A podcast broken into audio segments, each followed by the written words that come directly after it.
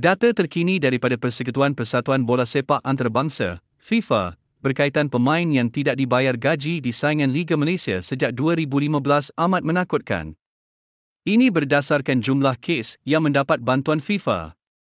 Pada 12 Mei lalu, FIFA melancarkan sebuah tabung yang dikenali sebagai tabung FIFA untuk pemain bola sepak, FIFA FFP.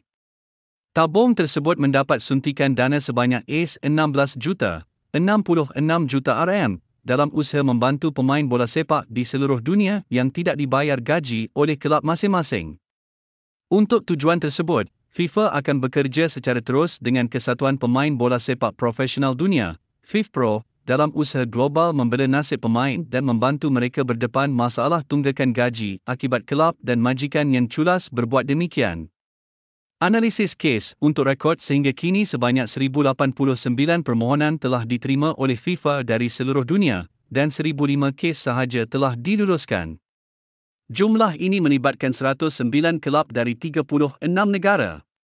Jumlah kegagalan kelab membayar gaji pemain dijangka akan meningkat kerana angka di atas hanya dari fasa pertama pembayaran oleh FIFA. Tabung tersebut dibahagikan kepada empat peringkat bayaran mengikut tempoh gaji YG tertunggak iaitu dari 2015 sehingga 2020 melibatkan peruntukan sebanyak 20.6 juta RM untuk pembayaran fasa pertama. Diikuti fasa dua pembayaran untuk kes pada 2020 sebanyak 12.4 juta RM fasa ketiga dan keempat pada 2021 dan 2022, masing-masing dengan peruntukan sebanyak 16.50 juta RM. Jika diperhatikan kes-kes yang berlaku pada 2020, 2021 dan seterusnya berkemungkinan besar disebabkan impak kewangan yang disebabkan oleh COVID-19. Bagaimana pula dengan kes-kes sebelum itu, terutamanya dari 2015 sehingga 2019? Malaysia tertinggi Asia berdasarkan rekod dari laman sesawang FIFA. Malaysia merupakan negara kedua tertinggi, jumlah kes, di dunia yang menerima inisiatif ni. Sejak 2015 sehingga kini, 147 permohonan membabitan masalah pembayaran gaji dari Malaysia telah diluluskan oleh FIFA. Greece menjadi negara bola sepak paling bermasalah dengan perihal gaji dengan 291 kes diluluskan oleh Badan Bola Sepak Dunia itu. Turki pula menjadi negara ketiga tertinggi selepas Malaysia yang berada di dalam senarai itu. Daripada 147 kes yang diluluskan oleh FIFA untuk menerima bantuan dari tabung tersebut, Malaysia telah dibayar 1.9 juta RM, menjadikan kita sebagai negara keempat tertinggi di dunia menerima bantuan tersebut.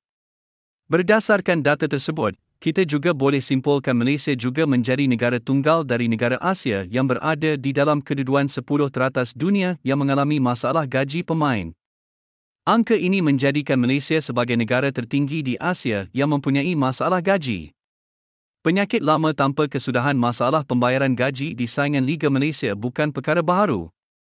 Ia berlaku tanpa sebarang kesudahan dengan satu persatu pasukan mengalami masalah yang sama. Terbaru seperti yang kita semua sedia maklum ialah Perak FC. Beberapa pasukan lain turut dikatakan mempunyai masalah yang sama.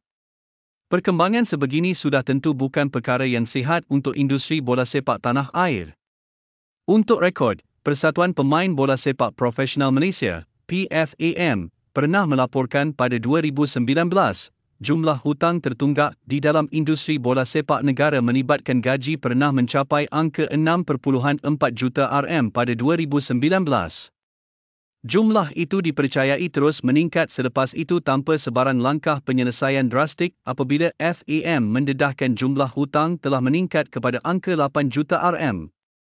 Ini secara tidak langsung menjadikan Liga Malaysia sebagai lembah hamba abdi moden dunia bola sepak pada hari ini.